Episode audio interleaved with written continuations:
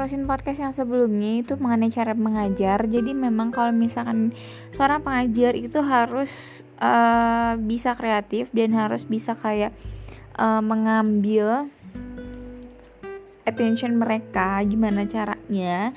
Dan yang aku lakuin kan dengan games, jadi ada punishment itu berupa memorasi, yang itu juga memang bermanfaat gitu, bukan punishment yang aneh-aneh. Tapi kan kalau misalkan jadi rewardnya nggak harus memorize banyak vocabulary gitu kan, untuk yang kelompok menang gitu. Walaupun sederhana, paling aku punishmentnya cuma nyebutin 5 vocabulary beserta artinya ataupun beserta sinonimnya gitu. Dan kalau misalkan aku ngajar reading, kalau reading itu kan rada bosan juga kan gitu. Jadi aku belum dapat sih gamesnya, cara gamesnya tuh kayak gimana. Nanti mungkin aku pikirkan.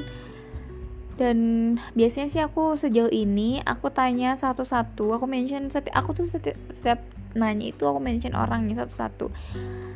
Aku sebutin nama gitu.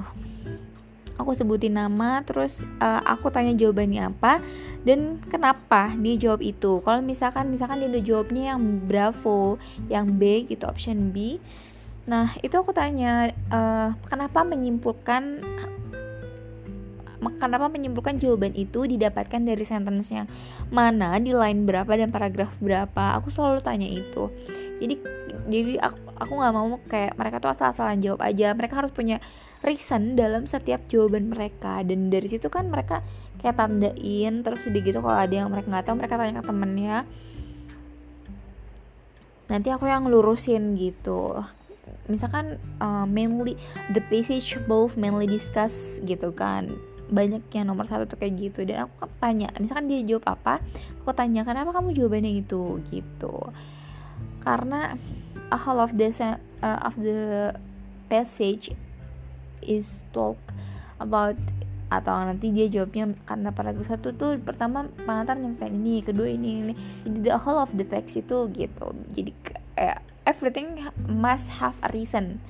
Itu aku. Jadi kayak nggak asal jawab. Setiap orang harus bisa mempertanggungjawabkan jawaban mereka gitu.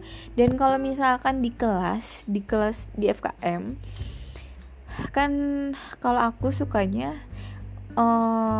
ketika diskusi tanya jawab, lalu aku tanya mereka satu-satu, karena aku mau make sure sejauh mana mereka memperhatikan, sejauh mana mereka memahami pelajaran yang diajarkan atau yang diterangkan oleh temannya. Kayak gitu caranya. Jadi harus ada feedback. Dan juga ketika mengajar itu harus melibatkan mereka. Jadi nggak boleh hindari satu arah. Jadi kalau aku ketika memberikan materi, aku sebisa mungkin itu dua arah, dan mereka yang harus jauh-jauh lebih aktif. Karena kalau misalkan mereka hanya mendengarkan, itu mereka ngantuk, dan juga mereka kayak gak pay attention well gitu. Tapi kalau misalkan diri mereka yang lebih aktif, diri selalu melibatkan mereka gitu, nah itu mereka lebih pay attention well. Kemudian ya lebih apa ya, kayak lebih dianggap gitu. Jadi kayak kemarin aja aku ngasih materi di BI, itu aku selalu tanya ke mereka. Kayak misalkan contoh pertama aja pas perkenalan, aku minta sebutin nama, institusi, semester berapa, nama asal, terus asal kota kan, nama asal kota, asal institusi, semester berapa, dan kenapa mau jadi bidan. Terus gambar masa depannya seperti apa gitu. Jadi dan aku contohin gitu. Cara memperkenalkan diri itu aku contohin. Misalkan aku nama Nur Anissa Fauziah, dipanggilnya Anissa, asal dari Cilegon, Banten. Asal institusinya sekarang ya, aku tadi kan udah disebutin tuh CV aku sebelumnya. Terus aku sebutin kegiatan aku sekarang gimana, sama kenapa aku mau jadi bidan. Aku ceritain tuh dari awal ini, terus jalan hidup kayak gini. Terus future aku kayak gimana bayangannya. Terus aku ceritain, dan mereka menangkap.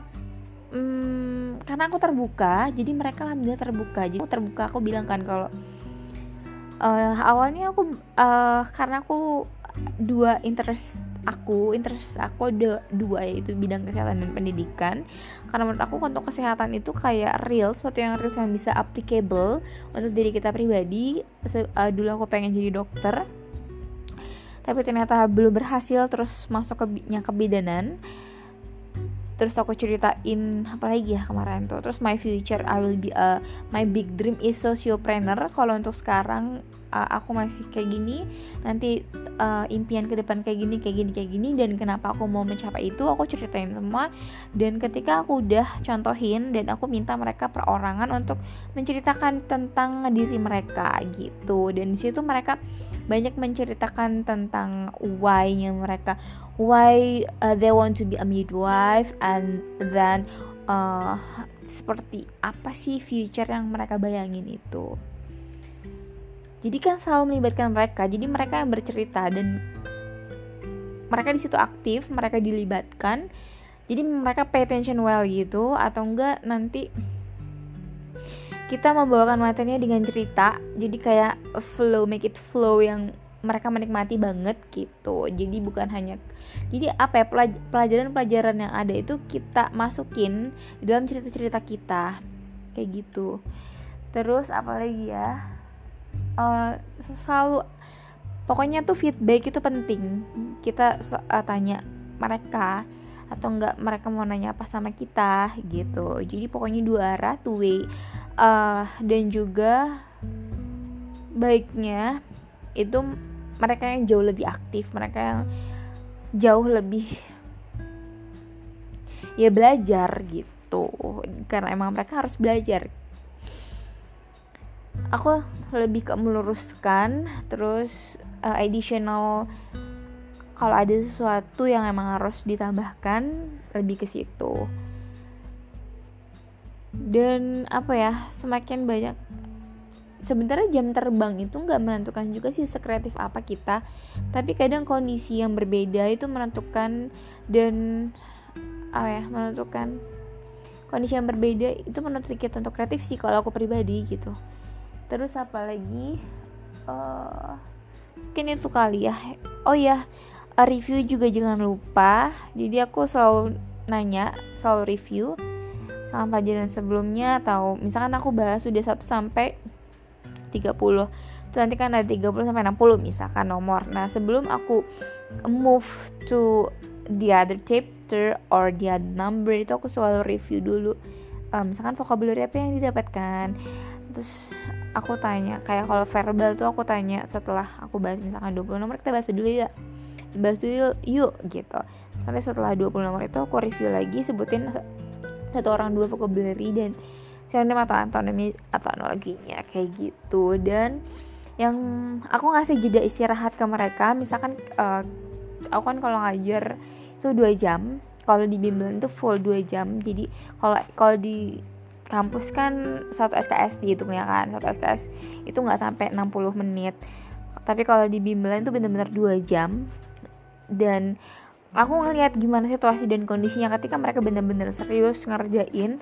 Dan itu kan pasti ada kayak capeknya, boringnya, dan ya fokus kita tuh ada batasnya. Jadi ketika aku melihat mereka take it so serious, itu pasti aku yang kayak oke, sekarang istirahat dulu ya 5 menit aja, atau 5-10 menit lah, paling lama tuh 15 menit. Dan mereka mau jajan silahkan jajan, mereka mau makan silahkan jajan. Dan kita biasanya kadang kita ngobrol ringan yang buat kayak jangan terlalu force mereka untuk berpikir juga, karena nanti mereka bisa jenuh. Jadi ya udah makan dulu gitu. Jadi ketika lagi serius itu bener-bener serius. Kemudian setelah itu aku take a break for a while gitu, untuk kayak jadi kan kalau udah take a break itu rada malah fokus itu nambah gitu. Jadi aku kayak ngerti aja sih, do not force something atau everything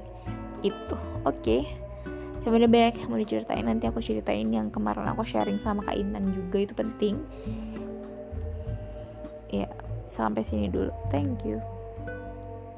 Mohon maaf kalau suaranya kurang baik karena aku sambil tiduran ngerekamnya, karena aku merasa sedikit lelah karena tadi kelas ada 3 dan parallel session kan, jadi langsung 2 jam break itu cuma sholat doang, atau kalau siang kan sholat sama makan. Terus ya udah lanjut kelas lagi 3 kelas berarti 6 jam tanpa henti. Ya henti sih break yang sholat itu. Jadi dan ya atau bit tired juga karena harus moving kan. Kadang tergantung sih, kadang kalau kelasnya memungkinkan aku untuk moving, aku moving. Jadi lebih interaksinya itu lebih dekat. Kalau aku kayak nggak mau ada banyak jarak gitu loh, aku mau kayak perhatiin dari deket. Jadi aku yang moving. Memang itu kayak energinya lumayan lebih banyak terkuras dari aku pribadi karena berdiri kan. Tapi ya udah nggak masalah, namanya juga kerja gitu kan. Dan aku kayak mau ngasih yang terbaik aja gitu. Dan ketika udah sampai kosan ya aku rada lelah juga, makanya aku sekarang lagi berbaring istirahat, nenangin pikiran dan ngelonjorin badan, ngurusin badan kayak gitu. Tapi aku pengen sharing. Nanti kenapa aku sharing, karena aku ngerti kalau ingatan aku terbatas.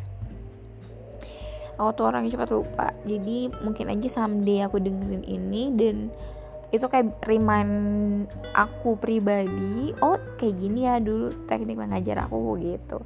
Jadi mungkin it will be practice, akan mungkin diterapin lagi kalau emang efektif, atau mungkin try the other method kayak gitu. Ya sudah, bye.